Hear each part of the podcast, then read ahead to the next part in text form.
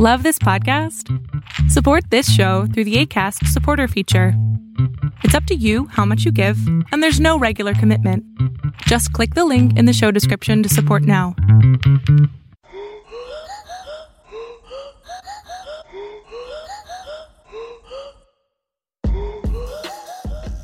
Hi, welcome to Leechfest, a medical history podcast with a surprising lack of leeches. But we might we might encounter one today, because today we're talking about medieval medicine and magic. Mm, we're talking about witches. Something that I'm very excited about. I gotta say, I have um, I have a little bit of a soft spot for for witchcraft history and the like. So this is actually really exciting to me. It's gonna be great. It's gonna be great. I have uh, an interest in maybe the the historical opposite of witchcraft, which is like the clergy of the time, the main opponents perhaps of of witchcraft. So today's going to be um, an interesting episode, I think, because we we both have an interest in the subject. And it's also like a very interesting period of, of medicine. But before we go into anything else, I'm Ian Mulder. And I'm Raluca Montano. And how are you today? I'm great. It's a beautiful day uh, here in Stockholm. Spring is here. We just had Easter um, here in Sweden. At time of recording, yeah, we're recording like right Yeah. after Easter. Yeah. A very magical time of year, Obviously, I know it's kind of it's kind of interesting. We're doing this episode about like witchcraft Mm-hmm. and witches and rituals and superstitions right after Easter. Mm-hmm. Easter is fun. I don't celebrate it right now necessarily. I, I don't really do anything that's um to, to celebrate like Christian holidays. But I I grew up Orthodox because I'm from Eastern Europe. So uh, they used to do they used to do so much stuff about Easter when I was What, growing what do up. Orthodox people do about Easter? Uh, I Because mean, we just eat eggs. yeah, I mean they go to church a lot. Priests uh, spray people and like the food with like holy water. Um, but there's When you, say, when you say spray, I'm imagining like a spray bottle. like the watering plants no, but with they- holy water. No, what they do is they dip uh, plants in holy water and they basically like um, just shake the plants over the the people attending the service. So they spray them with plants. Um, but yeah, like there's special Easter services. There's special food that you eat. What is, what is the special food? Because we Swedes eat this, the exact same thing for every single holiday, and it's rotten fish and ham Well, with an addition of eggs for Easter, and that's literally it. Yeah, in Eastern Europe, people always have lamb for for Easter and rabbit. And actually, there's this um, there's this cool cool fact cool fact about Eastern Europe. So we have these like meat markets, right? And you like when you go in around Easter, you're gonna see people like selling lambs, but the feet. Or no, no, no. It's it's rabbit that they do this with. I think. Um, like the feet are always still furry because apparently a lot of people will skin and sell cats and say that they're rabbits. That's horrifying. yeah, so like they keep the feet intact so that you can check the feet and see like double check, yeah. they're not cat, which is like really scary. um, but in like kind of gro- I don't know, it's kind of gross. My I don't God. I don't eat meat now, so it, I don't deal with that. But because of the potential of potentially eating a cat. N- no, but it it is definitely horrifying. But anyway, Easter. Yeah. Easter. It's Easter. It's Easter. How how are you? How I'm was, good. How was your Easter? Did you do anything? I didn't do anything. I've been working, as Mm-hmm. I always do. Mm. Yeah. I always work too much. I mean to This be is the complaining hour. to be the next fair, two okay, hours of this podcast is me complaining. to be fair, No. to be fair, there isn't like that much to do. Like I kind of I kind of think about like you know, before we record, I'm always like I should think of something fun to share. But like you don't really do much. Like there's nothing Yeah. to do. It's a pandemic. Like It's a there's pandemic. nothing we're to all do. indoors. we're all we're, we're, all we're all watching Netflix Yeah. over and over again. Plus, like you know, I don't you know I don't have kids, so I don't really have like a high motivation to like go around hide eggs. Like who am I gonna hide eggs for? Like my roommates? I mean, yeah, but you could have like you know a lot of people have like an Easter lunch with friends and things like that. I guess, but like again, every every place is like closed or Yeah. at capacity because of you know the pandemic. Before we go into the episode, and I can already tell this is going to be a really good one, Mm-hmm. we have a patron to thank, and their name is Stansky. Stansky. Thank you, Stansky, for being our patron. It really it means a lot. Like we've said it, we we say it every time. I mean, I think it's it's it's obvious. It means a lot. It helps us keep this train going. keep the podcast running. Um, keep the podcast the running. Hosting going. Uh, it makes it it makes it worth it, not just in an emotional sense, but also financially, because you know it takes time and it it's not free to do a podcast. So thank you very much because you allow us to do this. And it's thanks to people like Stansky and all of our patrons that you, dear listener, get to listen to the podcast. Let's uh, let's get into it. So, because this episode is about medieval medicine, we have to start with a short discussion about illness and how illness was viewed in uh, medieval times. So, in the early Middle Ages in Europe, um, the existence of illnesses was often attributed to supernatural causes like astral influences and sin. Treatment of both physical and mental illness was therefore directed at the soul as well as the body and the mind. Prayer, charms, incantations, and invocations were all used for healing. So, during the Dark Ages of Europe, that is between like the 4th century and the 11th century, mm-hmm. it was mainly clerical institutions, right? Like the mm. church that conducted intellectual activities and like almost held a monopoly over the medical profession. Yeah, like there, there wasn't like a big, vast institution. Like there's no World Health Organization in the mm-hmm. dark in, mm. the, in the Dark Ages, but there is the church mm. Uh, that have a sort of like canon uh, of of what medicine is, and they're also the people who are most likely to be able to read, and they are the people who have books more than any other type of uh, like class in society at the time. So they are they are the people with the advanced techniques for medicine. Yeah, exactly. So it was um, it was the convents and the monasteries that served as clinics, and it was like monks and nuns that provided health services. However, in addition to monks and nuns who were um, offering healthcare services, there were also other people who were not affiliated with the church who did the same thing, and that was um, healers, wise women, and sometimes like male physicians, but who didn't have any formal training.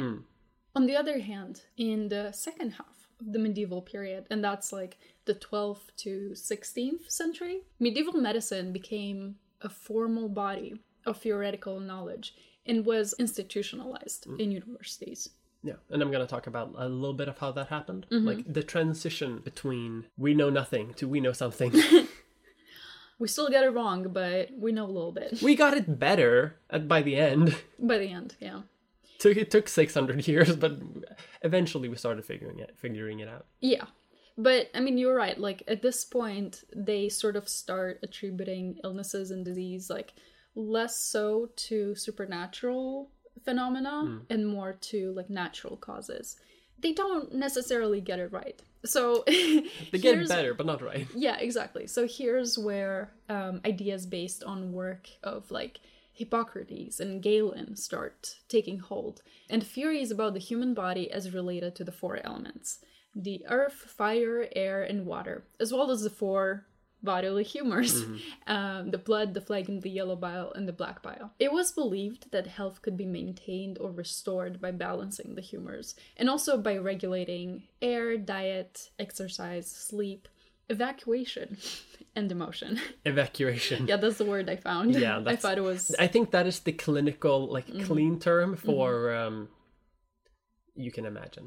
but yeah so so you know they they strongly believed in the relationship between health and like humors um and but they also they also kind of knew that like your diet how much you sleep like whether you exercise um, and emotion even plays a role as well they did also believe even at this time that the movements of the stars influence things going on earth um, like you know the weather to the growth of crops, to personalities, to the inner workings of the human body.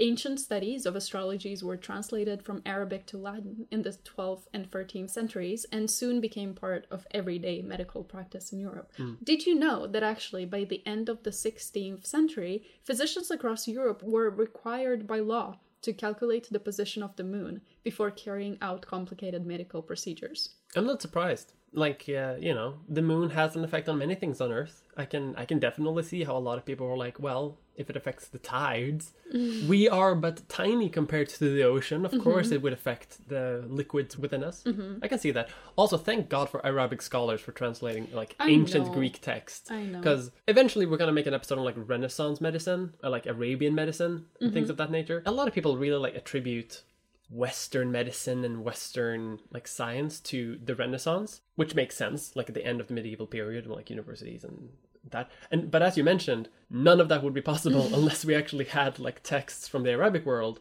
that we could work from. Mm. So that's that's the moon. that's my long rant about the moon and why that makes sense that they did that. What what other what other mes- methods did they use? Theories. they obviously had a lot to learn about the human body.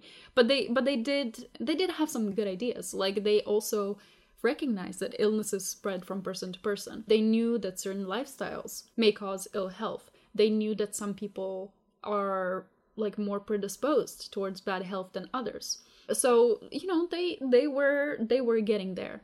However and you will actually talk about this uh, a bit more later. I'm just gonna say it super shortly that despite this growing body of theoretical knowledge and the expansion of medicine as a science, medieval Europe still operated within the context of the Christian church. Mm-hmm. So medical institutions were still like very strongly linked to religious orders.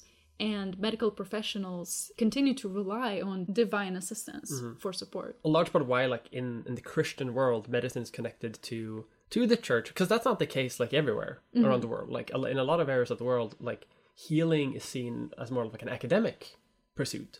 But in, in europe it's very much seen as like a, a, a clerical cler, clerical Uh, a church activity to do. Mm-hmm. And there's a reason for that and i think you'll th- find it very interesting because there is a, there's a there's an idea in christianity especially during this time that like healing is something that is like a very high virtue. Like if you can heal the sick that's a good thing. God's gonna like that. Good on you. But it is also seen as emulating jesus christ. Mm-hmm. Because the there's an analogy between like jesus and a doctor. Jesus famously in the gospels uh, you know healed the sick performed miracles to like heal diseases and illnesses.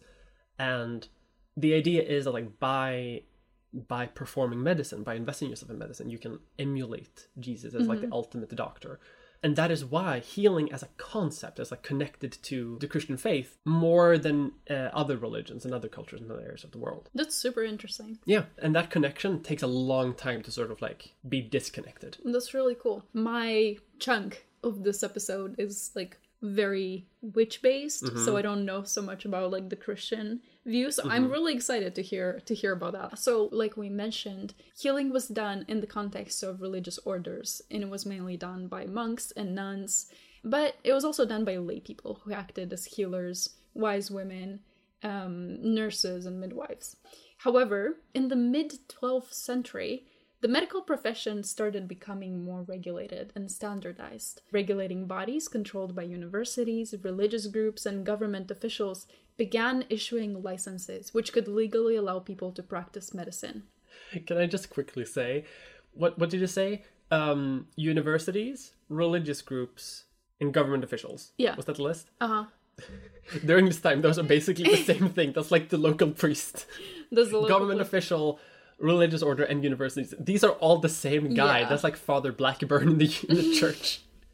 Well, I mean, I guess okay. So like, No, I, see I what get- you I get what you mean. I No, just they wanted to, were- like, make the yeah, joke. Yeah, sure. They they were they were very strongly linked, and they they kind of like operated like they all had the same motive, and like they had the same interests at heart. I'm gonna go into talking about that Um, Yeah, too. Yeah. exactly. So, but you're right. Yeah, like they are. I they're kind of the same person. I just, I just really thought it was a good, Yeah. good moment to crack that, crack that idea. but yeah, so so these regulations issued by that one guy, um, By Father Blackburn. by yeah. whatever created this like separation between so-called learned physicians air quotes and like all the other healers like the barber surgeons and the empirics who practice with their hands so at this point it was no longer enough to successfully heal patients to be able to call yourself a doctor as a self-trained physician you could apply potions and cure illnesses but only a licensed physician could explain the illnesses and cures using concepts, very, very advanced concepts, such as the humoral theory, which again was growing in importance at this time. And this led to tension between licensed physicians and self taught barber surgeons, empirics, and folk healers. Um, I just want to explain a term for our listeners: barber surgeons. Go ahead. Um, for a long time in human history, the, the occupation of barber and surgeon were, Was the was same. the because they work with similar tools Yeah. and like have similar practices. Mm-hmm. Like if you wanted your leg chopped off or haircut, you go to the same guy. Didn't they also do dentistry? Like I'm Yeah. not. Yeah. Which makes sense because they are the people who deal with like razor blades and Yeah. scissors and Yeah. knives and stuff. Yeah. Yeah. And also, just super quickly, in addition to medical licensing, um, another thing that kind of led to medicine becoming a little bit more institutionalized are the Crusades that happened in the 11th century. Ooh. Yeah, because suddenly these routes to the Holy Land were just littered by knights and their armies, which were all in need of medical assistance. And therefore, like, these early medical institutions were developed for their care. I'm not surprised.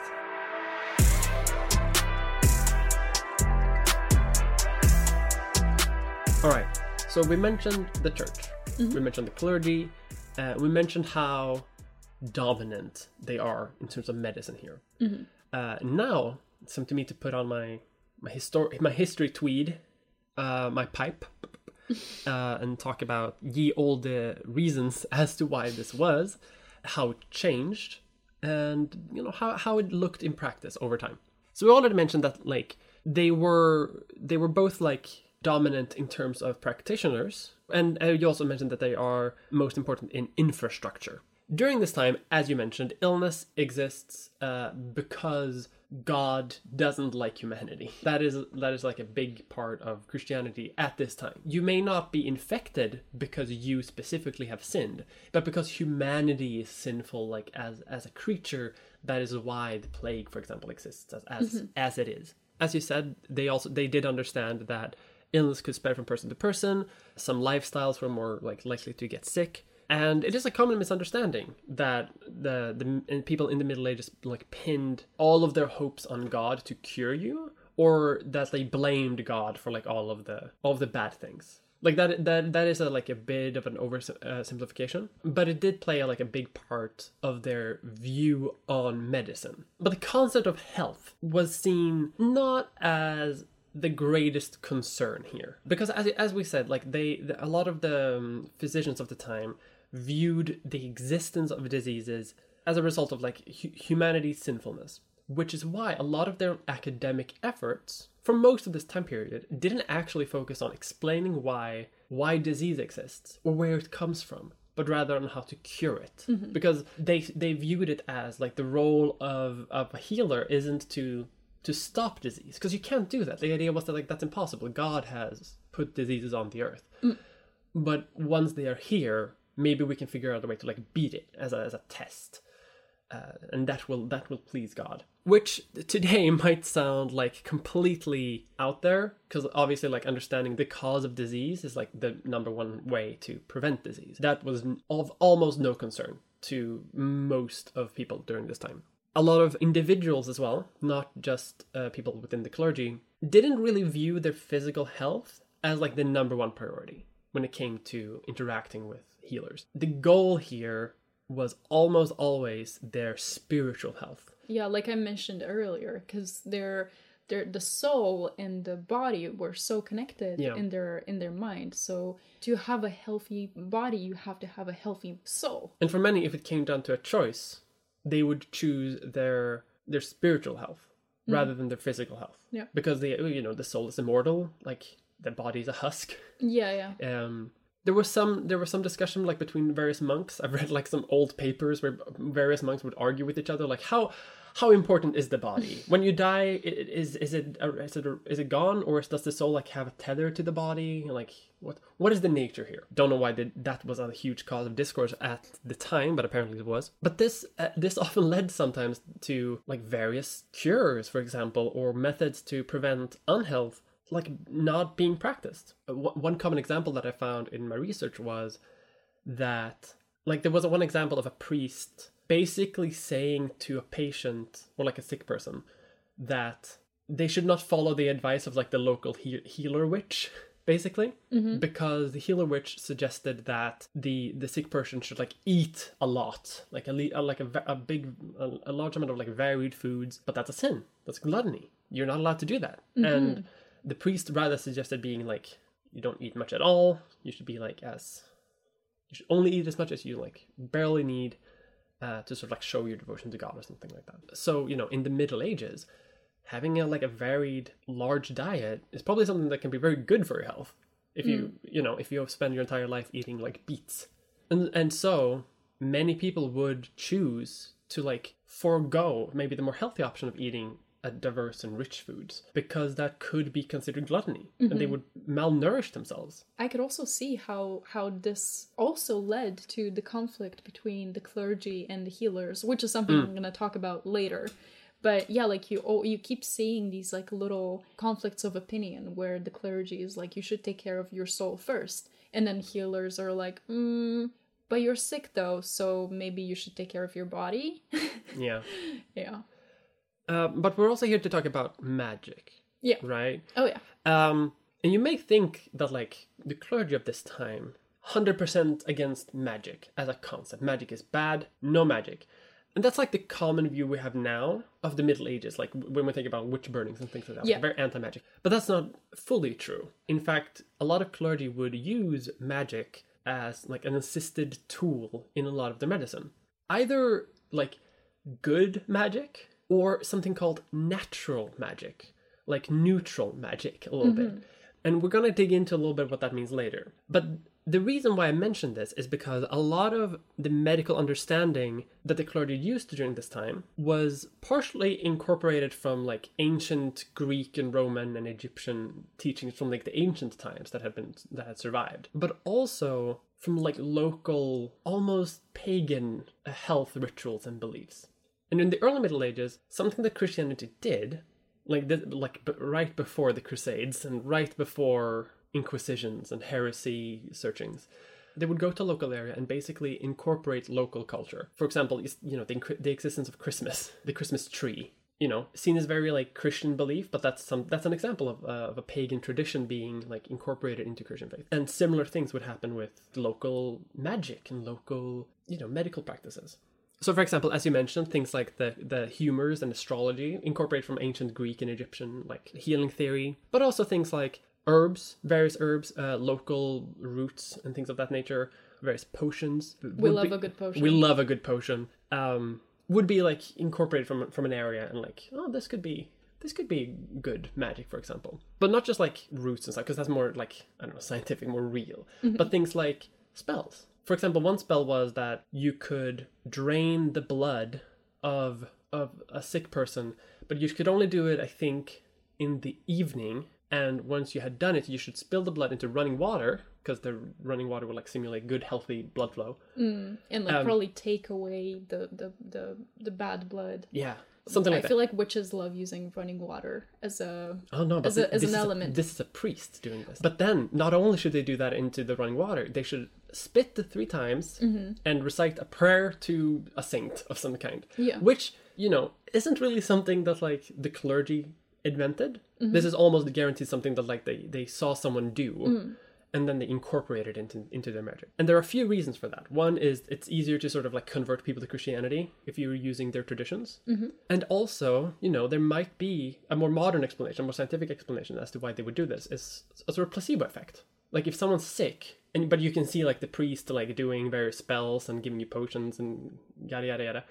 That's gonna give you a sense of like, oh well, you know, he's doing the spells that you know the family has been doing for hundreds of years in my area. yeah. This is a learned man. He drained my blood. Like I'm gonna feel great soon, and that's what that I'm helps. thinking. Yeah, that's what I'm thinking of too. I I'm still kind of focused on the healers, and actually, healers were very popular with the local community. Mm-hmm. Um, they were a lot more popular than um, licensed physicians. Yeah. But I'm I'm thinking that like maybe one of the reasons why healers and like wise women were so popular and like people loved to ask them for advice is because there was such a like a tangible element in what they did like they would you know they would mix some herbs and they would um, dig a worm up from the soil and you know uh, move like I don't I don't I don't know what they did, but they did a lot of like things with their hands that you could see. So I think that maybe you know the clergy also did some of these because it's just a lot more visible that they're doing something as opposed to just telling you to like say the prayer five Yeah. times. Lay in bed have a rest like Um, yeah. that that doesn't help you like Yeah. you're gonna tell me to lay in bed and rest no do run around for a bit spit a little bit do a do a purr Show that's me some. gonna make me feel show better me some herbs, like you show know. me you care about me and, and and as you say like a do reason, it like you mean it. and the reason why the clergy would incorporate this is because they didn't want like local healers to have a monopoly on it Yeah. so they would like oh yeah. it's you know they may not see it as like like a divine thing to do like Mm-hmm. magic is seen as like a bad thing but they would excuse it with being like well this isn't demonic magic Mm-hmm. like they they would sort magic into into two variants Mm. like there is there's demonic magic that needs like help of demons and imps and satan and these influences to to do its magic but then there's like natural magic good vibes Right, and like I mean, if you have God on your side, I mean, it's it's pretty obvious. Like they thought that as long as they had God on their side, then anything they did was basically yeah it's gonna be even better better It was approved by God. yeah in, I mean, in that just sense. incorporate a prayer to a saint Yeah. and there there we go There we go. God approved. Stamp on. Another one that I kind of want to mention though, like Mm-hmm. which which was definitely appropriated from from like pagan beliefs was having an herb garden, Mm-hmm. which had two really interesting effects. One on one hand, like priests would like know about herbs, which obviously is a great help for medicine because Oh, yeah. herbs can help like medicinally. But they also believed that just just just the existence of the herb garden, just having one, would make the entire area just healthier. Really? Isn't that wholesome? Just like if you keep a good herb garden, you keep it free from weeds, you keep it sorted, you keep like the, the you keep everything like well, well good. You don't have to do anything with it. You don't actually have to make potions. You, as long as you have the garden, that's going to in- increase the health of the area. I did mention that like most of the medicine of this time that the healers would do was to cure illness, mm-hmm. like healing rather than preventing. But when it comes to actually healing, the people, the clergy and the healers, they were actually like pretty pragmatic and empirical, like in their research. Like if something didn't work, they didn't do it anymore. Like if something was like this is making people worse or it doesn't work at all, th- then they stopped doing it. Like then it doesn't make any sense to do it. But if something worked, or if something even seemed to work, or even like gave hope or had any positive effect, then they would probably keep it. Sometimes it's obviously hard to see if something's like working or not. Like sometimes you like perform a medic a medicine, you perform a medicine uh, on a sick person, and then they get better. Maybe the doing the medicine didn't have actually any part of it, but you know, it's, so it's sometimes obviously like a bit of a bit hard to see. So like bleedings and leeches and things like that, like sometimes like would have some positive effect, and sometimes they would do like nothing. So it's it's it, it was hard for them to like discern everything like black and white. But despite this, like a lot of le- this like empirical curing scientific pursuit was like it was still seen as like being part of like God's plan. Like God had the final say in whether or not someone would be cured of an illness or not. But they also believed that there were many ways to like affect God's judgment a little bit. And this varied like between monasteries and things like that. But most people believed that like if you were very pious and you believed in God very much, that would be good. Many realized that that wouldn't always be enough. Mm. So many re- reasoned that like having a good philosophy, like having good science basically, combined with good piety, that's like the best medicine. Because then you're getting like you're getting the natural science and you're getting God on your side. Like each of these two elements can help. So they did realize that like even heathens and people who don't believe in God at all, they can be healed from illnesses. Even like deep sinners can be healed from illnesses. But it would always help to have God on your side. Yeah, remember in the uh, plague episode where we were talking about how having a good constitution and believing in God helped a lot. Helped a lot. But also like having a good constitution. Yeah. So so obviously, yeah, like we see it again and again that like believing in God is seen as like a great foundation. And then if you also like add natural cures, you know, you maybe see a doctor, maybe they give you like that's th- that's going to be good too. But you have to believe in God. You have to believe in God, and there were there were a few reasons as to why. Like there was obviously like um, a discussion like in the historical community whether or not that like they fully believed this. Uh, some monks, for example, have written that like they don't they don't think God gives any shit. Like God's ha- God has His own plan and is gonna do whatever God wants. It doesn't really matter if, if people get sick or not. So I'm just gonna apply the best medicine, but I'm gonna tell people that it's God because that gets people to the church and that gives me money. So there is so like you know some healers probably fully believed that God was fully controlling, and some like were a bit like eh, God doesn't care. But in the end, it didn't really matter because like as long as they connected healing with the church and God and piousness, that supported the church, and because the church already had like going into the Middle Ages like had a big monopoly on like science and knowledge, they wanted to keep that monopoly as much as possible, which I think is a good entry into my other little segment because I'm going to talk about infrastructure.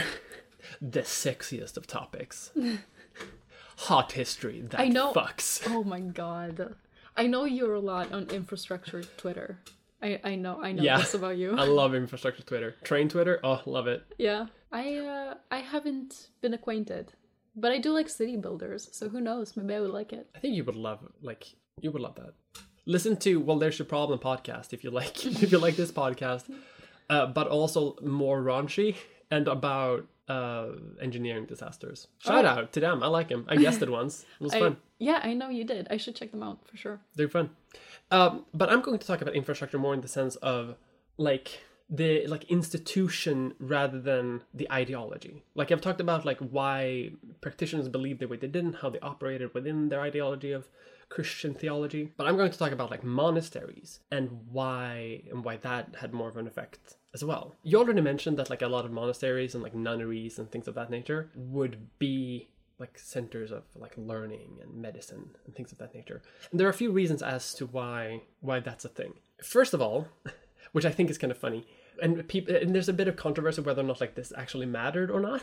But people it, in the give, clergy give me the controversy. give it to me. so there's a theory that says that people in I mean, obviously people in clergy during this time aren't allowed to drink alcohol. They're Mm-hmm. not allowed to. So many breweries would Well, wait, hold on a second. uh huh. Didn't they just drink? I mean, I I thought as a non-historian, I Mm-hmm. thought that they drank very weak beer because water was unsafe to drink. Sometimes. Sometimes. Sometimes they would. I mean, you can get. I mean, you can go to like a clear well Mm-hmm. and get pretty clean water out of that. Like that's that's actually a bit of a myth. I believe this too for a long time as well. Actually, that like Look at that. everyone just drank a little bit of alcohol all the time. And like people drank a lot of alcohol during this time. But if you had like a clean stream, clean river, clean well, like that was that was clean, then you're good. All If you throw a goat into the well, then it's gonna be bad water. But like then people right. that. I'm I'm sorry to like interrupt your your No, it's good. uh, We're your part. busting myths. But yeah, I love how I feel like every time when we record an episode, there's some sort of little like misunderstanding or like historical myth that comes up and like we or rather you dispel the myth. I feel like that's really fun. That is fun. You're learning a lot, not just about like you're learning all sorts of history today. Yeah. Um, Okay, so if you throw the goat in the in the well, it becomes bad it becomes water. yeah. But otherwise, water is pretty safe sometimes. Sometimes, I mean, yeah, weak beer was also like acceptable for some clergy because Yeah. like that wasn't seen as like real alcohol. It was just basically seen as just clean water. Like alcohol was a bit of a side product. However, many monasteries, most monasteries, clergy aren't allowed to drink alcohol. They're not allowed to get drunk. So many monasteries like fund themselves by making ale and like growing herbs and plants that they can brew into alcohol and sell. And there is a theory here that because of this, monasteries became like centers of herbs and knowledge, obviously. Knowledge already existed because they're copying books all the time. They want to have a big archive. That's if you're a monk, that's what you spend the majority of your time in the Middle East to do, and you copy books. Mm-hmm. Very boring. And the idea here is that like because they had herbs, they they learn more about herbs. If you're sick, you're gonna go to like the learned people. Whoops! Now you're a med. Now you're a hospital. Suddenly, you're a medical center. Uh, and you're also like if you if you want to learn something if you want to become a learned person oops you go to the monastery because they have the books.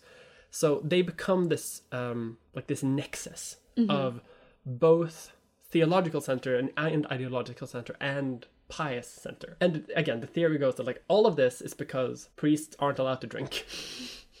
I mean they did i should say they did all the time. I mean, I feel like you know it probably helped that, but but I'm I'm I'm guessing it's not like the only reason why. no i mean again like having the intellectual center helps Yeah. uh, as, as part of that. But you know, no matter how we went there, they did become these centers of, of like of intellectual pursuit and medicine. But there was also another reason why you would take your sick person to like the monastery for Taking example. your sick person. taking your sick person. You put him on a wagon and you roll them up to the A to the- wheelbarrow. a wheelbarrow, yeah, exactly.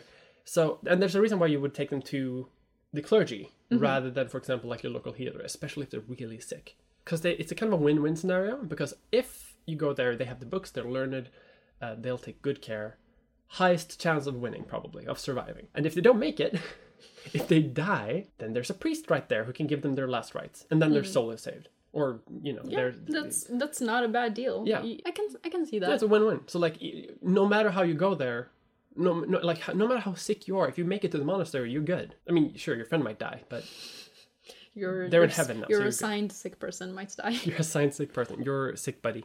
And this led to like priests becoming like the dominant like most educated and most like prestigious type of healer that existed. And you may think that this is by design that like the church like in rome decided like we will control medicine el- lest someone else take it. In latin phrases yabba yabba yabba uh, i'm the pope but that's not actually true actually the church in rome didn't like this in the beginning uh, in the beginning they, they basically said that like in the second council of the lateran which is a thing i guess Whatever that means. they actually declared that medicine shouldn't actually be pursued by clergy. They wanted priests to like, no, stop. Like it's fine if you do it, but you should you, you should really it's like it's not you're not sinning by doing it, but you shouldn't do it that much because by being a doctor, you can you can charge you know you can charge money, so they become rich, and because you're healing people, that gives you a high status. Okay. like and the idea was that like you a, a man of the cloth like uh, in the clergy you have no business being this rich. You have no business having this high status. You need to be humble. You need to no no you need to be humble. Focus on pious pursuits you you don't need to have this much wealth or status like your your priest should be devoted to god and not status or, or gold Well, I mean, you know, they could they could have definitely healed for free, like the nuns did. They could They Well, the should- money, you know, I should say nobody nobody was throwing money at them. Nobody I- was forcing them to take the money. i should also say that like I see where you're coming from, but like there there's a that- simple solution to this. But that's also part of what the the part of the Lateran Council that like healing is okay, but you shouldn't make that much money out of it. Yeah. Like you shouldn't pursue it that much, Uh, because this was a big like source of revenue for Yeah, for clergy yeah. and for local priests. Be- because like being a doctor, you were paid way more than average, like the average priest, and priests were already one one of the wealthiest classes in society. But this rule, this like rule that came out of Rome, was instantly ignored and completely unenforced. thanks for the thanks for the input. Don't need it. don't need it. But like it was also unenforced. Like the the Pope basically said like you shouldn't. I'm not gonna stop you though. like I'm not gonna do anything about it. But like you Alright. shouldn't. Uh, and the, because the idea was like making money from healing is still seen as a good deed. Like you you are sinning by by wanting money, but healing is like more. So you're always like a net net, Net gain. positive. Yeah.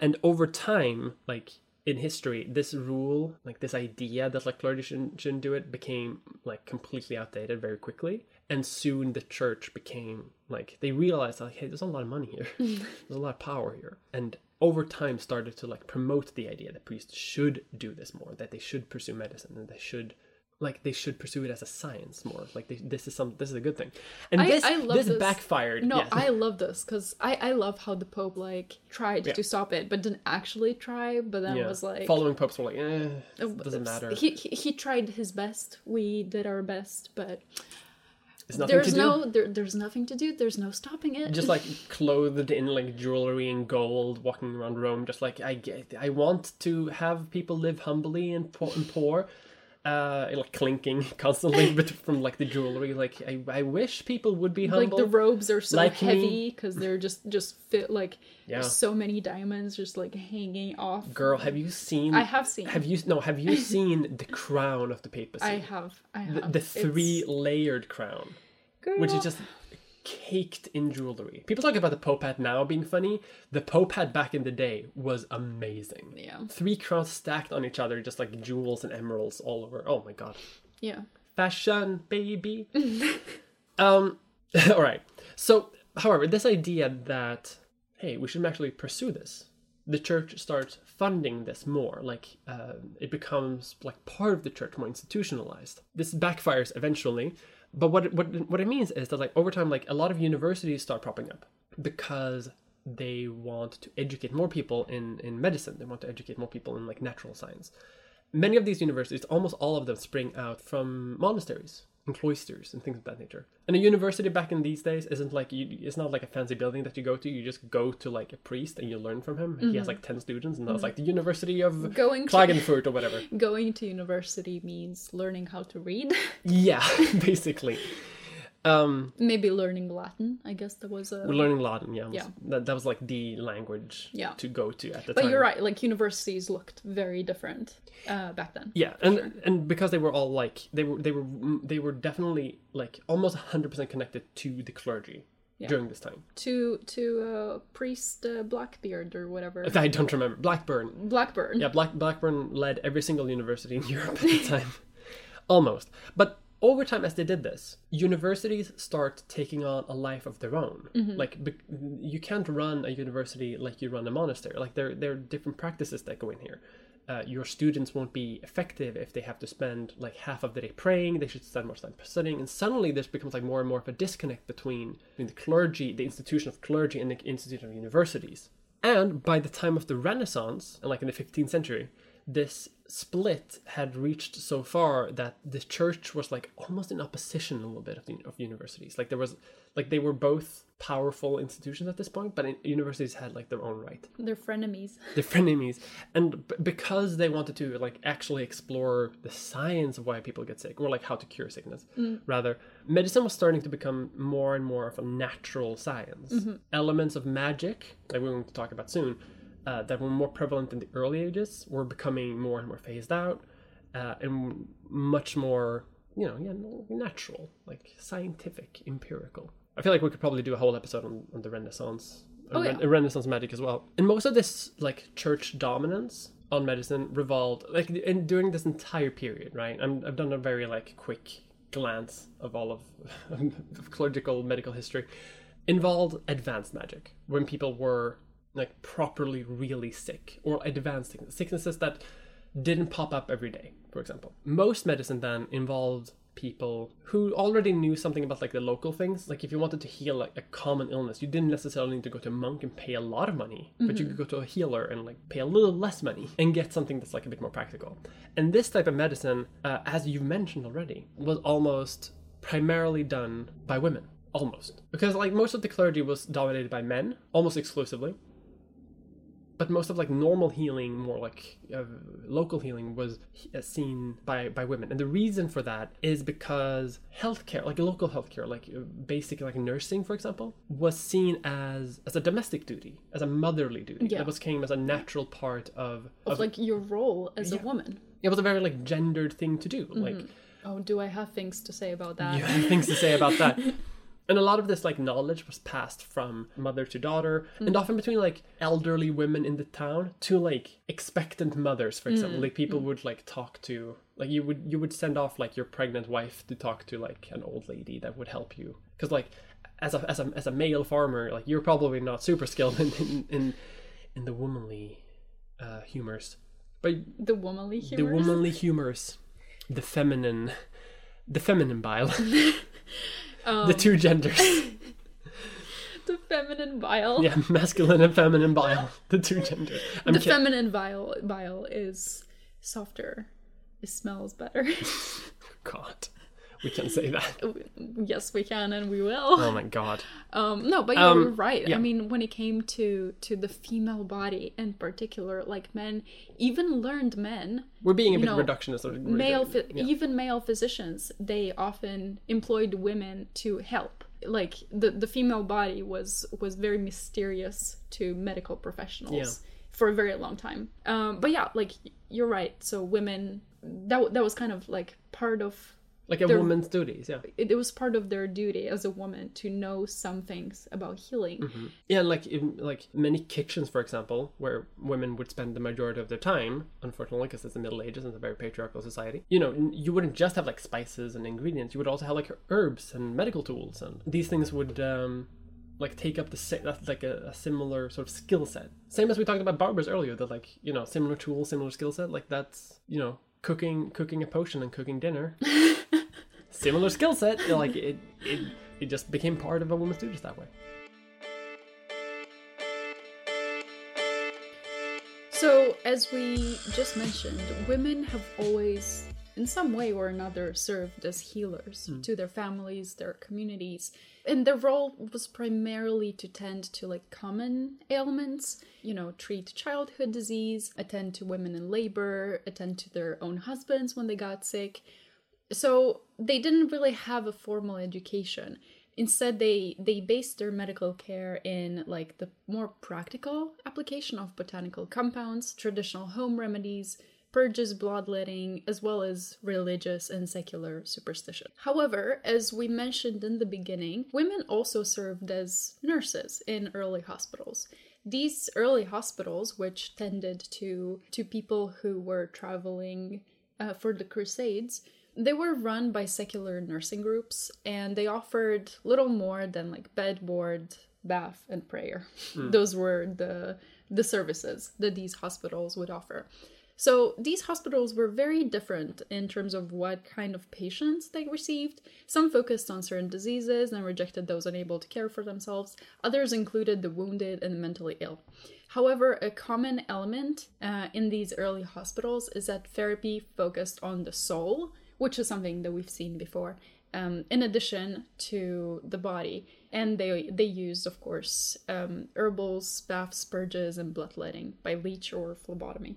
in addition to that because you mentioned like like the hospitals i think it's because like not not only did like these hospitals like do basic therapy and stuff like that but many of these early hospitals also just like housed people who didn't have anywhere else to go Yeah, like they, yeah, they were just exactly. like just a place to care for people who needed caring for either as you say like medically or psychologically but also just like if you were poor and needed some food you could go there. Um and they were you know and as you said they like they came up as a result of like the crusades and a lot of travels to the holy land. Yeah, but their but their um, their purpose expanded for sure.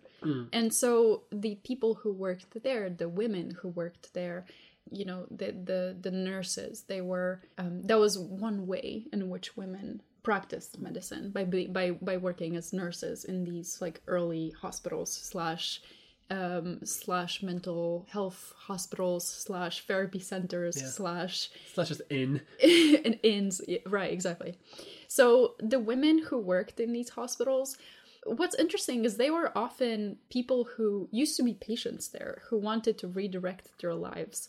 Often those were widows unmarriageable women who were unmarriageable. By by unmarriageable, what I mean is like a lot of the women who ended up there were maybe women who were pregnant, who had nowhere else to go, uh, who were maybe sent away by their families. so that's that's kind of what I mean. yeah Um, as well as women whose social class excluded them from from being able to live in a convent. So like outcasts, Yeah. a little bit, and Yeah, even kind even outcasts from even outcasts from comments. Mm-hmm. So like that's even more of an outcast because a lot of times like people Well, would, I suppose if you're unmarried and have kids, like that could Yeah, easily you can- make you an outcast. can't be a can't be a nun then. But so the preferred nurse candidate was strong, experienced with the disabled, and most importantly, devoid of the fresh and beauty of youth, which supposedly would have interfered with the responsibilities of a hospital setting. There, I, yeah. Yeah, you're here to heal. You're here to heal. Don't don't be sexy. Um, but yeah, like the work was really hard, and they were expected to serve with humility and without complaining. They were expected to avoid any display of anger, haste, or impatience, or uh, with those with those who had the frenzy, who now cr- who now singeth, now crieth, Can you say that again? Who? who now singeth, Uh huh. now crieth. I'm sorry. That hit for you really good. It did. Do you have the frenzy? Do you find yourself one moment sing singeth, the other moment crieth? Try it. I mean, I definitely have the frenzy for sure. I can see where they're coming from though, because like this idea that like calmness and like stillness and like serenity, uh, that had like a healing influence. I can see that. Like you know, a lot of people believe I that mean, like a I- calm setting is like a good setting. But I think primarily they were just allowed to put in the work like without complaining. Yeah. It's not so much about like creating a good environment, it's more about just like do the work. Nobody cares about how you feel. oh my god. you know you like they were just expected to do all this hard mm. work with with piety with no display mm. of like emotion I think, um, in addition, like also I because many of these hospitals were run by various types of institutions, right? Some were just like s- set up by just people. what's this is what's cool about it is is that like a lot of these hospitals were actually secular. They weren't connected to the church although some were. Um, and apparently working as a nurse in this kind of hospital was also was also seen as like something that well-bred ladies should do. Just because like charity and being like displays of charity was starting to like come into favor. Um, you know so if you were a well-bred lady like it was a good look to like volunteer your time to a worthy cause. Like rich uh, kids do today as well. they go and they go and volunteer yeah. in other countries in order to have selfies with um, with people. yeah and i mean i think i guess it's it's kind of a similar similar concept maybe. maybe But also, like a lot of these hospitals, I just want to mention like many of these hospitals were run, as you said, like by like the clergy. But I also want to mention that some of these uh, hospitals were run by like military orders. Mm-hmm. So, and I think that was definitely like the case, like closer to like the Holy Land, where where there were more war in the Crusades. Mm-hmm. And some of these orders, some of these like hospitals, still exist today. But they're not they're not like a hospital building that you can go to, but they're like an order of, of like health charities. Mm-hmm. The Knights Templar still exist and they do like Christian health science and charity. I think that's super cool. The Knights Hospitaller also exists today. and that's cool That's cool. I just I just want to think I just want to mention it because I think oh, like Yeah. these hospitals today we associate a hospital with like a building that you go to and they're full of doctors. But in those days they were like They a community of yeah, people who yeah, wanted yeah. to do things who may have had a building, but may, you know they were more like a group. Yeah, and I mean, especially considering the fact that they were they yeah, I mean, they did offer healthcare services, but they were primarily a place for people to like stay there and rest and wait for their wounds to heal, or you know, if somebody needed to recover from a breakdown, they would stay there. Um, okay, but so nurses, that was another way in which women could practice medicine. That was not that was a bit a bit more official. I want to say. Uh, midwifery was another thing that women did, so it was almost exclusively practiced by women. Partly because men at this time they viewed medicine as an intellectual exercise, um, and birthing had this element of manual labor that men kind of deemed below them a little bit. Well, that that the clergy, especially especially the clergy, Yeah, like yeah. we we're good with reading books, maybe doing some herbs. Don't we- Blood, icky stuff. No, no, no. We don't. I have a stick and I poke from a distance and tell other people what to do. yeah. I know the science, but they they're like lab technicians and not actual doctors. Now that I think about it. Um, yeah, exactly. So so men didn't want to have anything to do with birthing, partly because of the intellectual thing, but obviously because it involved quite intimate contact with women's bodies, which could provoke gossip. So midwifery was so valued that midwives were compensated by special privileges, such as being tax exempt and also the privilege of not being allowed to leave their town. that yeah, they were they were forcefully kept in their town. They were not allowed to leave. That's that's how That's a valuable they were. privilege. Well, I'm joking, obviously, but yeah, like they were they were very valuable. I'm guessing that's because to make sure that like every village at least has one midwife. Yeah, That's- but that's also but also because healthcare workers were actually kind of few and far between Mm. at that time. Yeah, Espe- like I'm guessing like midwives would be probably one of the most experienced healer in the town. Mm. Because most villages wouldn't have like an apothecary or maybe even like a, a, a, a, an educated priest. Like the, the midwife might be the best option they have. I, should I'm also thinking that like because birthing was um, like one of the main cause of death at the time, it was like it was very valuable to have somebody who knew how to actually handle this. I should. I, I do want. I do want to mention though, like tax free in the Middle Ages. Mm, big deal. That's a good privilege. Like the fact that like the Lord can come by and collect taxes from everyone, which can ruin like a person's life if you don't have enough for, for the Yeah, winter. yeah. Being a midwife, just being like, oh, just pass on through. I can keep all of my stuff Yeah. as much as I want. That must be amazing. I think it was um it wasn't everywhere. I think there were, there were only some places that did this. But for the places that had it, Yeah. what a luxury. What a luxury. So, it, you know, and, and I'm talking about these like roles, and I'm also talking a bit about the kind of person that held these roles. So, midwives generally came from lower class families, and many were illiterate. And that's partly because midwifery was not really seen as like a real serious medicine because it involved women's bodies, so why would it be?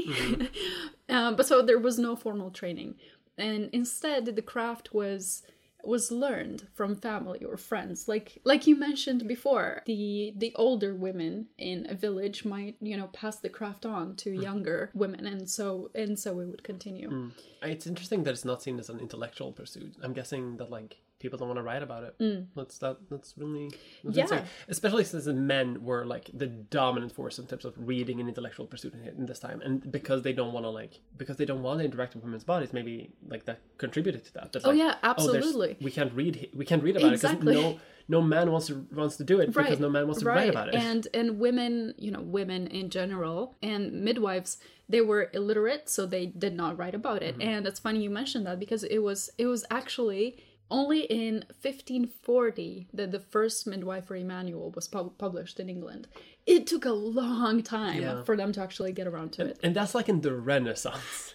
Like we're that's past Yeah. the entire Middle Ages, basically. Yeah. My God. and and like you said because because of this the, the standards were kind of lacking so both poor and wealthy pregnant women received very poor care and obviously the illiteracy is part of it but in addition to this there was also this christian belief that pregnancy results from sin and that it should be expiated with pain. Like that did not encourage a better understanding of the pregnant patient. Hmm. Like the existence why pregnancy exists as a thing is, is because of like is because of sin in the in the Christian belief. But the reason why, for example, like as you say, like childbirth should be painful is because like the the, original yeah sin. the original sin Yeah. of, of Eve in the garden. Like because of that sin, uh, men, men got the Adam's apple and women have to suffer suffer gruesomely pain through pain, in birth. Yeah, Bad deal for women on that one. for sure. So, lastly, let's talk about women physicians because they existed. There wasn't a lot of them, but there were some. So, generally, the fact is that women were excluded from university-based medical training and they were they were very they were pretty limited to serving as nurses and midwives as well as carrying out the practical application of the male doctor's prescription. However, there were some areas in medieval Europe where women were in fact allowed to become trained as physicians. An example being Sicily and mainland Italy. So geographically, the region is within like relatively easy access to much of the Mediterranean, and by at least the 10th century, Greek, Roman, Arabic, and Jewish science, including medicine, had reached it. So a secular school of medicine was established in the city of Salerno, and what made it even more extraordinary was the presence of women as physicians and professors of mm-hmm. medicine. The University of Bologna was another school which boasted a professor named Alessandra Giliani who performed pioneering studies of the functioning of the human circulatory system. However, I, I want to say that like this existed, but these schools and these women were definitely the exception to the rule. Mm. But I do want to mention some of the more notable women physicians, and they include Trota de Salerno and Jacqueline Felice de Almania. I just wanted to say their names. I think fun. it's it's kind of it's it's nice to have it said. and it's also good to just have recognition because Exactly. like when when we talk about these things as like a male dominated thing which it Mm-hmm. definitely is like you you you can sort of like sometimes get the idea that like women didn't have any part of like advanced Yeah. science and medicine during this time which they definitely did and it's important to recognize that Yeah, and what what sucks is that they, I mean there were there were a fair number of women who did great things for medicine, but unless they were exceptional, I mean they were just not uh, written about. yeah So even the ones that I I mention, they're not the only ones. We just don't really know much about the other ones. yeah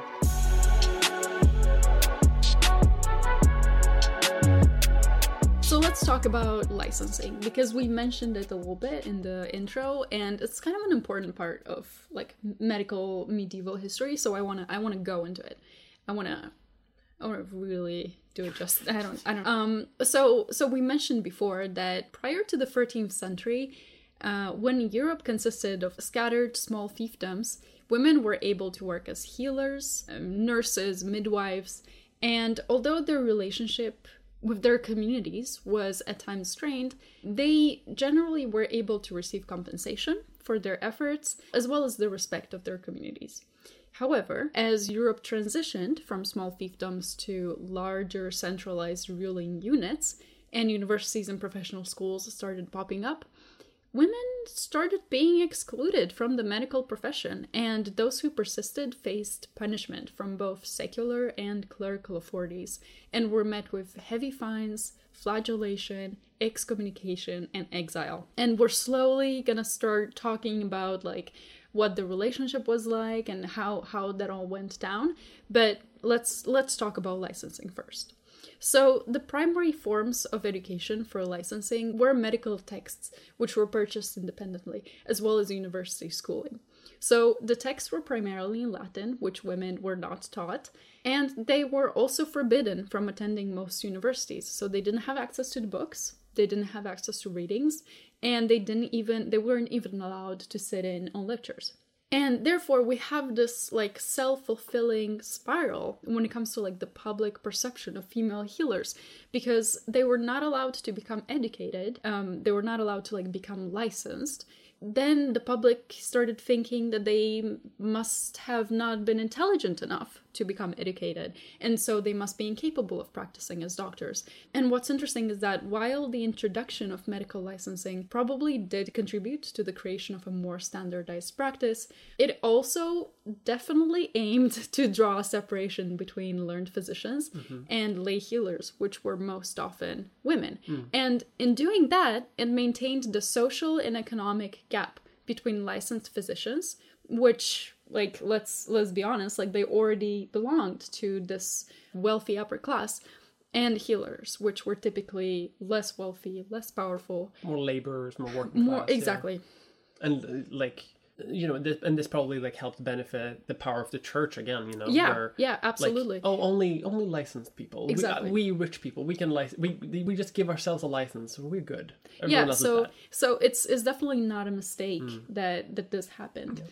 Um, it's a way to like concentrate and solidify power over an institution. Yeah, and I, I mean, I, I can also see why you know introducing licensing, introducing standardized practice would benefit practice as a whole. But I, I just think we would be doing history a disservice if we didn't go into like yeah. the other reasons why this happened. Yeah, because um, like you know, standardizing is one thing, licensing mm-hmm. is one thing, but then when you do that and also like systematically exclude, like, exclude people everyone from, who mm. doesn't already belong to like the higher yeah. class, then yeah, yeah, and you know, education was a very long and expensive process, and there were very few people who could afford it. And I mean, what's interesting is that this also caused there to be very few physicians in the Middle Ages. And only the rich could afford the services of physicians anyway. So healers were actually very valuable to the lower classes. Despite this, licensed physicians still viewed healers as competition. So not only were they not allowing these these women to to get licensed, but they also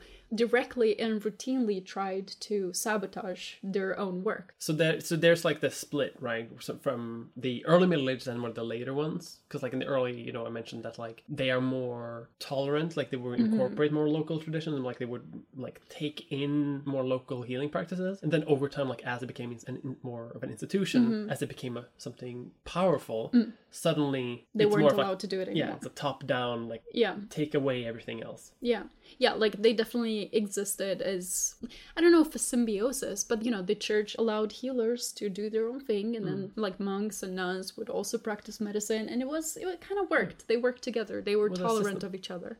And you know, like after the 13th century, this was definitely not the case anymore. Mm. And here's where we get to witch burnings.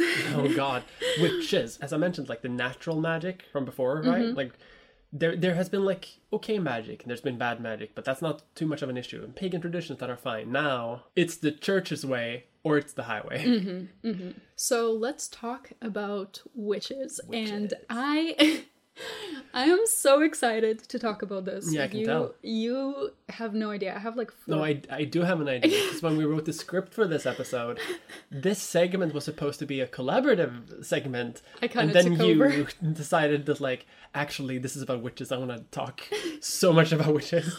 And I'm going to let you because it's fun. It's, oh, the the whole you know the whole thing about why women were branded as witches and wh- like I, I just think it's so it's so fascinating and so interesting. Um and i you know i really hope that you the listener find as much joy in listening to me talk as i did in doing research for this section. I love it And I hope that you, I hope that you, my my co-host, will be patient with me when I come in with the church's perspective as to why magic is evil and a bad thing. get out of my house get out i'm kidding Hello, it's the Inquisition. Okay. Okay, let's talk about witches. So, witches. Witches in medieval society. Let's let's first talk about like what it meant to be a witch. Who was a witch? Mm-hmm. What how a did witch? how did society view witch? How did the church view witches?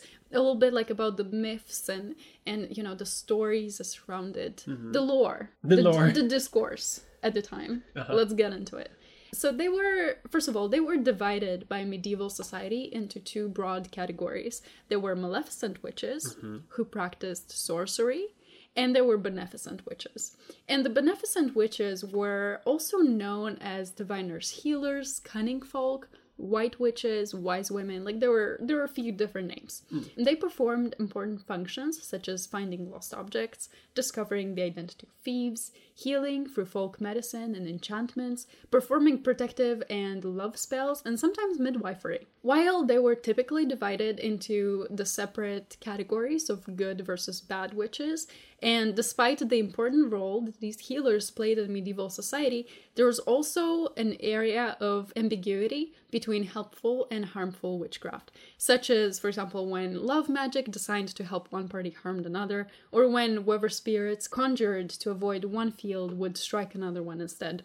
So, therefore, despite the unquestionable value that they brought to their communities, their role was really a very fragile one, uh, largely due to fear of their power and the influence of the church. Like a lot of these witches because like when we talk about witches like people talk about like witches in the middle ages Mm-hmm. but, like these these like practitioners of like spirituality and magic they they had existed for for a long long time like Mm-hmm. way before like christianity became mainstream in europe Mm-hmm. um and I think that's important to mention, right? Because, like, as you mentioned, like, what is even defined as as witchcraft? You know, like, how how do you define? How do you split the line between someone who like is a bit spiritual and someone who is like performing magic and sorcery? I mean, and honestly, like, there were so many myths that circulated mm. around just like women practicing medicine. Like, they mm. thought that midwives were witches, Yeah, you know? and- so it, it was it was a very, like, very blurry line. And people were accused of being witches also for just because somebody didn't like them. Yeah. Um, and we're gonna get into We're that get as into well. that. But um, but many of these like traditions and practices that like quote unquote witches would do had had in many times in Europe just been like common like folk magic Mm-hmm. and folklore uh, for hundreds and hundreds of years before Christianity came in and said like, hey, this thing that you're doing that's a bit like niche, it's actually super evil and it. So we're gonna we're gonna burn it out. But, like so, uh, it, it's not something that like witches introduce or anything. Like this is old learned practice that like it comes from like a long line of tradition. So I I just think that that's important to mention because the witchcraft obviously varies so much from area to area, and it's it's not just like it's kind of unfair to categorize it all as this one category of magic and Sure. like witchcraft because they are you know like nature healers from various different schools of of, of paganist thought. You know, I just want the listener to know that like these witches, have, you know, they they used to be all over Europe for a long time. Yeah. Until the church. Sure, and again, I we, you know we've said it before, but maybe it's worth saying again that we are simplifying things a little bit just because we're covering so much spatially and also in, like in terms of time. Um, so some things we're we're gonna simplify a bit, but it's it's good you mention it. But so I was I was saying that they had a very fragile role in the community, and the church kind of was the cause of that partly they um in the eyes of the church witches were viewed as members of a devil worshipping cult whose purpose was to destroy christianity hmm. so there were lots of beliefs and rumors surrounding witches that circulated widely and that were like over time integrated in the shared conscious such as that witches had sealed their allegiance to the devil for an act of sexual intercourse with him or one of his demons, and that they flew through the night to participate in orgiastic and blasphemous rituals called Sabbaths. Goals. I know. Just girls. Just girls rule. Girl, I know. I Girls know. night. I know. Um, but in all seriousness, the reality, of course, is that the vast majority of those that were executed for witchcraft were actually poor elderly women who were just trying to survive a harsh society the best that they could. And you know, practice the type of spirituality that the church saw as like a threat. Yeah, oh, I mean, it wasn't even like it wasn't even about spirituality. It may just be that they used some some superstitions to their favor. They mm. used some herbs to their favor. That was all enough. So let's talk about why women were branded as witches. So, like I mentioned before, a big reason is actually the introduction of medical licensing and the licensed physicians' fear of competition. The second is the association of illness with sin a mm-hmm. little bit. Mm-hmm. And 'Cause, again, Jesus is the healer. Jesus stands Yeah. for health. Yeah. Christian good. exactly. He- unhealth is bad. Yes, and um, and also healing being a religious mm-hmm. thing that you have to do in the context of the church. So women healers who operated outside the church were therefore a threat to the church's control over their parishioners, and they had to be eliminated. So, this view of women healers as a threat to the deeply religious Christian society was very firmly rooted in the medieval consciousness since the early Middle Ages, and it was the main reason women were persecuted as witches even before medical licensing became required by law. It became more and more practiced. Um, I did some research about like just magic, the sense of magic Mm-hmm, used. That like it was like magic had always been seen as like conceptually a bad thing, always like a dangerous thing that like priests didn't like. But like you know, the more and later and later we go in the, into the Middle Ages, the more powerful the church becomes, and the more pervasive the church becomes in its like desire for control. Yeah, and I mean, what's most interesting about it is that a lot of the things that were done for healing in monasteries and things that like women did, like women healers, like there was a lot of overlap. It's just that women healers or witches, they they were not as explicitly religious about mm. it. So an example of that would be the science of botany. Like you mentioned, a lot of monasteries had herb gardens, and that was totally okay. It was so it was perfectly acceptable, and it was very common in monasteries as long as it helped give glory to God by looking at the wonder of his creation and using it to heal the body. On the other hand, if the same botany was used by women healers just to cure the body, obviously that was seen differently by the church mm. and may have and that may have led to the women being target for prosecution. Mm. I'm thinking also because because a lot of you know a lot of the ideology in medicine was to combine piety with good philosophy. I'm I'm thinking maybe a lot of them would see this type of like botany, for example, as a sort of misuse of God's creation. That like you are be- because you're not like worshiping God using this medicine, you are like bastardizing Yeah. the creation of God, and like therefore And it's like, using it for your own profit. yeah, like maybe maybe that's why. Yeah. it's, it, they, I could they see it. it as bad. Using it for their own profit though is incredibly funny considering what the church was doing with it. I, I know, but, but, it's, it's fun when we do it. it's yeah, it's fine when you use it to um to bring glory to God's name. It's Mm-hmm. not fine if you use it because you're literally starving and you're just trying to survive. As Mm-hmm. How dare you. How dare you try to survive? Anyway, um, another thing is that Christianity had certain anxieties about childbirth, which led to midwives being frequently suspected for witchery, like I mentioned before, because there's a certain aura of mystery and awe surrounding birth. Especially in those times when people didn't really know a lot about the female body. Mm-hmm. And so there were a lot of superstitions connected with certain parts of childbirth, such as the placenta, the umbilical cord, and the caul, which is the piece of amniotic membrane that usually covers the infant's head at birth. This led to numerous regulations being published which forbade midwives to keep any of these elements lest lest they use them for witchcraft. oh my god! they I mean, so they were not allowed to keep or bury them. Like that that was That's don't. and um, it's too powerful. yeah. No one really knows how childbirth works. Says Pope Pius the 18th, and Mm-hmm. just like no, don't don't go in there. Don't keep anything. Don't grind it. put it in a bucket. And now people eat placentas today. Yeah. But so the church knew that many midwives used charms, spells, and incantations to help women in labor, and in their eyes, that was that that, that counted as crafts and imaginations invented by the devil. In fact, the midwives' oath in 1567 includes a part where they have to pledge to not use any kind of sorcery or incantation in the time of the travail of any woman, and that they will not destroy the child born of any woman. Destroy the child born. I know, but also, Destroy the child. but also, I love how they just kind of have to promise to not do it. Like I, I promise. I won't do it. But if And you if you pledge if you pledge an oath to God, the idea is that like if you break that oath, you are you are you are screwed.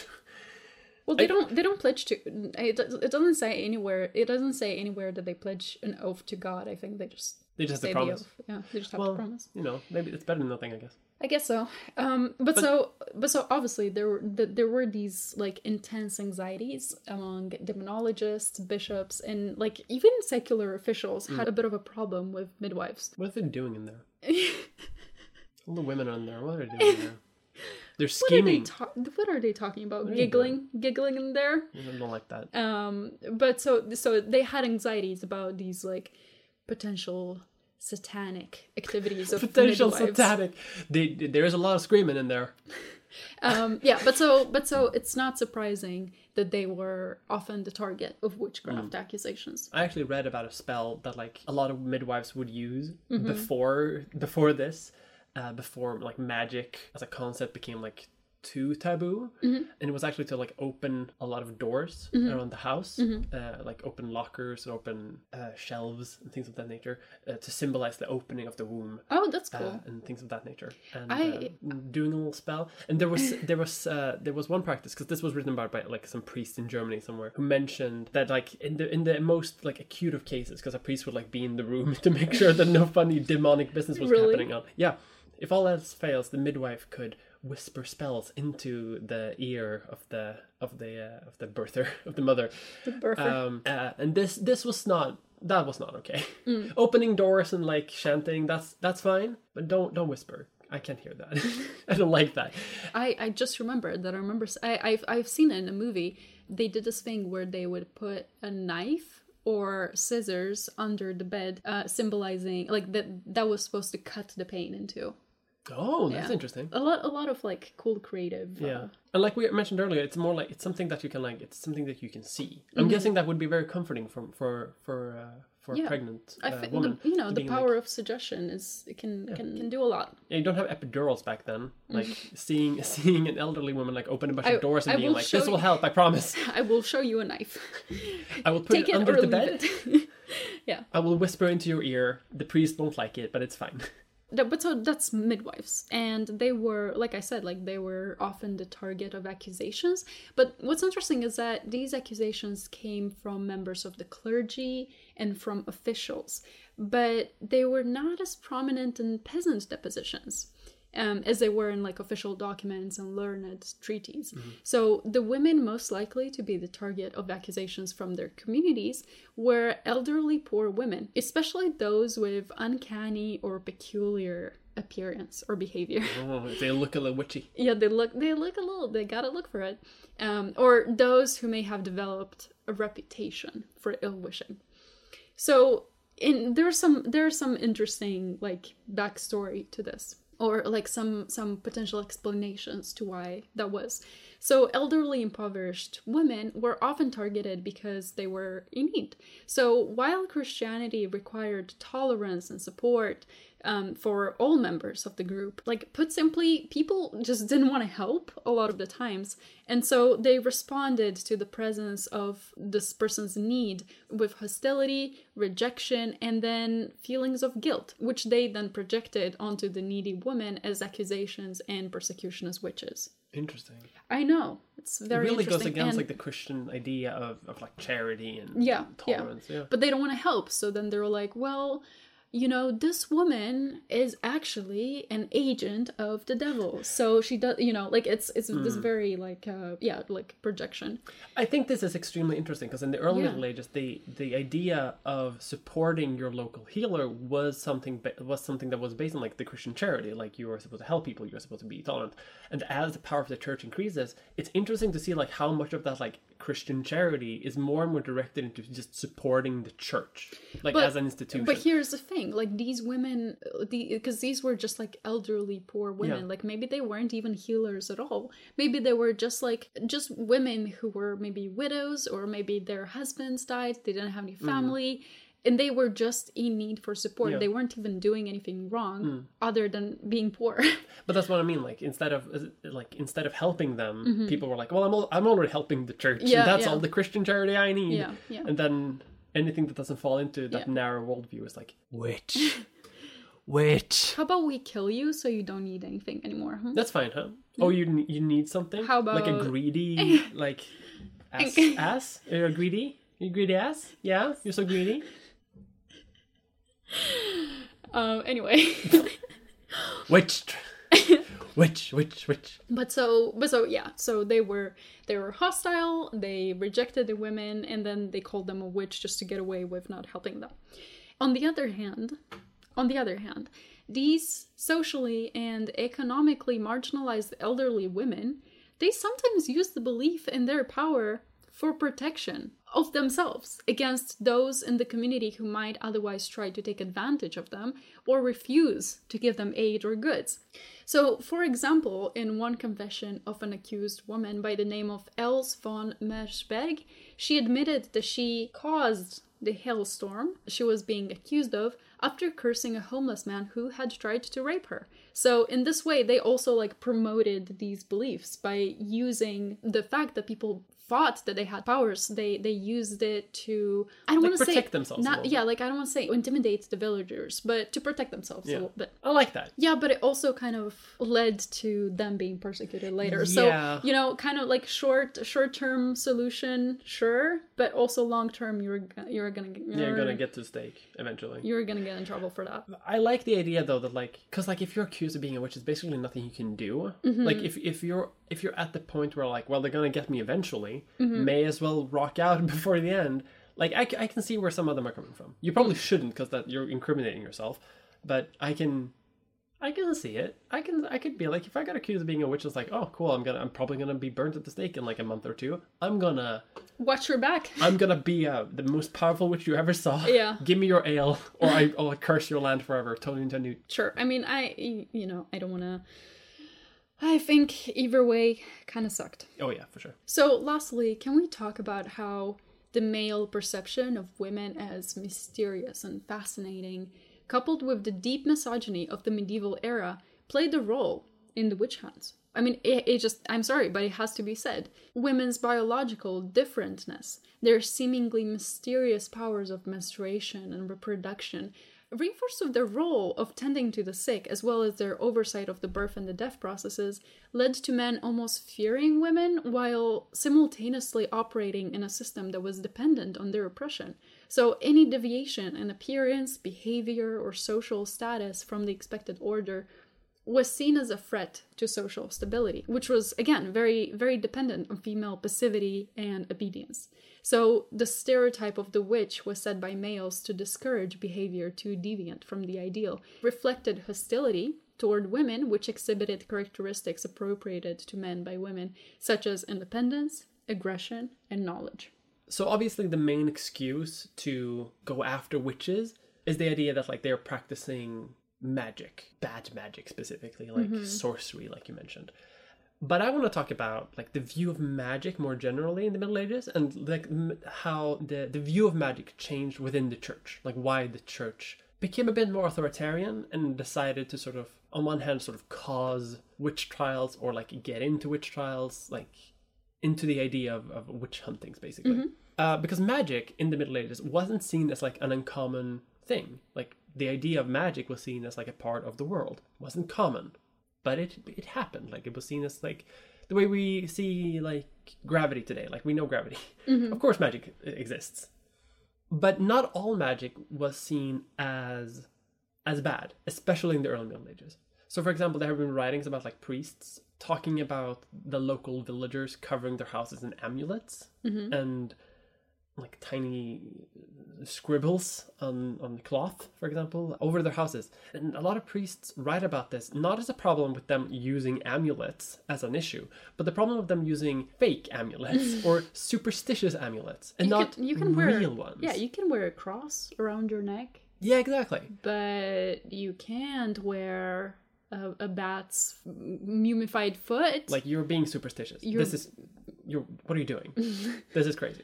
It's Just- nonsense. the cross is good. Bless the cross. Maybe some sheep's blood perhaps is good. Like yeah, but I have a newt. You're you're out there. But an example, for example, of good magic that a lot of priests would practice was partly some of the like pagan practices that I mentioned earlier in the episode, where they would like adopt like local traditions and like pagan traditions into Christian beliefs and just add like a prayer to a saint or something.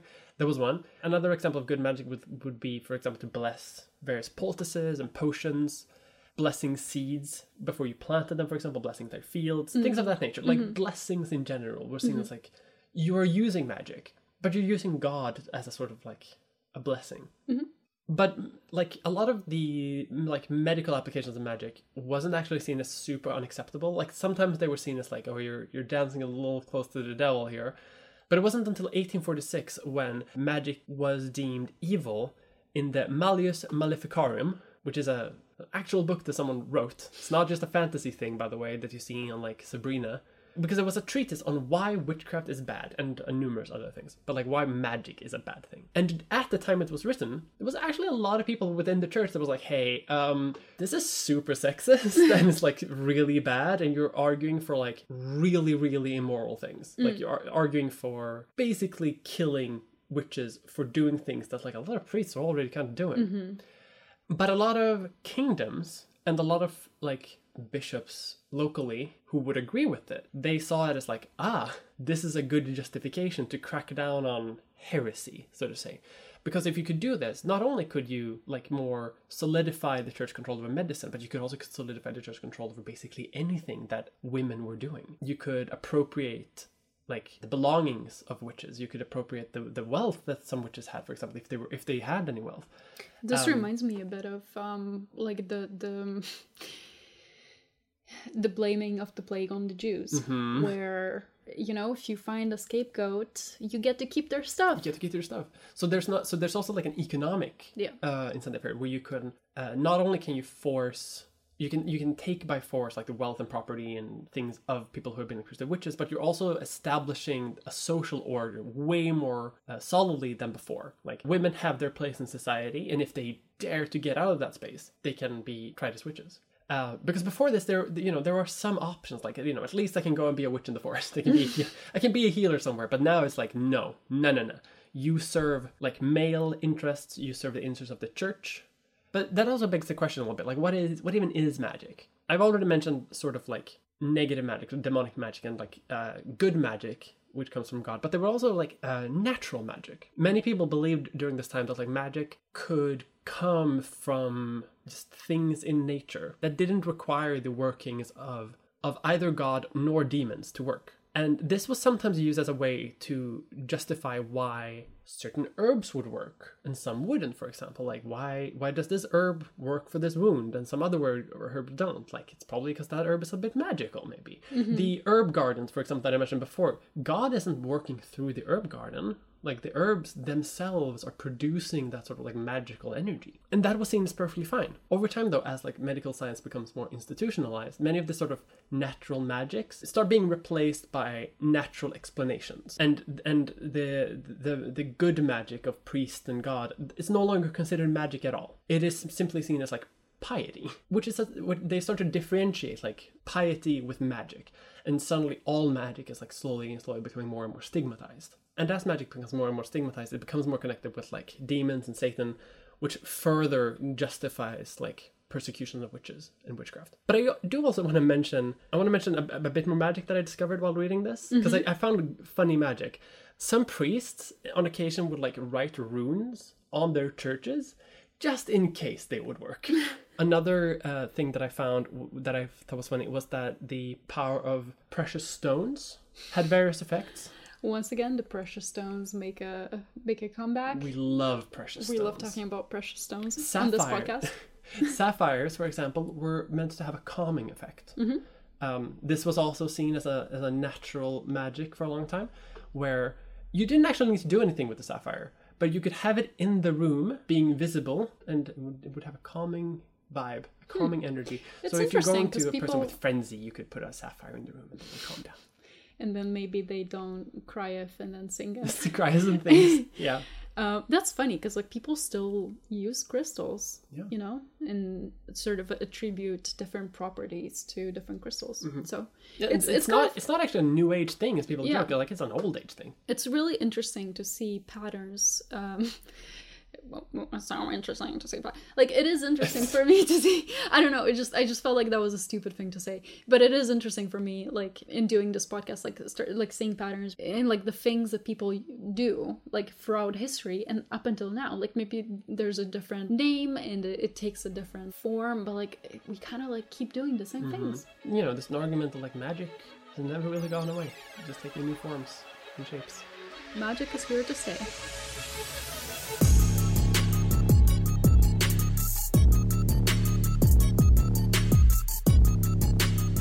So that's a bit of a history on on magical healing in the early Middle Ages. What a specific narrow topic. I feel like we could do another episode on like early medieval history. Mm-hmm. But like the actual medicine that they did during the time, you know, like oh. what herbs, what surgeries did they do? Because I found a whole bit of surgeries, and that like it's not even closely connected to magic. Yeah, we could do that. I I I really enjoy talking about like magic and witches and like mm-hmm. I love that it's, this episode had this like strong female element. yeah. But we can definitely talk about like um practiced medicine by like the learned men. Sometimes Some, sometimes. Sometime. In any case, this was Leechfest. this is Leechfest. My name is Raluca Montano, I'm Mia Mulder. and uh, we certainly hope that you enjoyed this episode. If you want to get more Leechfest content, you can find us on Twitter at LeechfestPod. I get it wrong every time. I think I got it right this You time. You got it right this time. Um, if you want to support us, that would be really cool. Uh, we're on Patreon, Leechfest Podcast. I think so. I'm you, pretty sure. You should Google us. Yeah. We you can find it. But if you can't, that's okay too. And we hope Hmm. that you enjoy our episodes anyway. Yeah, the best support anyone can give is listening and sharing. We don't really promote the podcast, so if you want to share it to your friends, uh, word of mouth is always the best advertising, and uh, uh, we we like it if you show it to your friends, your mom, your grandma, your great grandma, who's probably a witch, uh, and uh, yeah, show a witch this episode. Maybe they'll like it.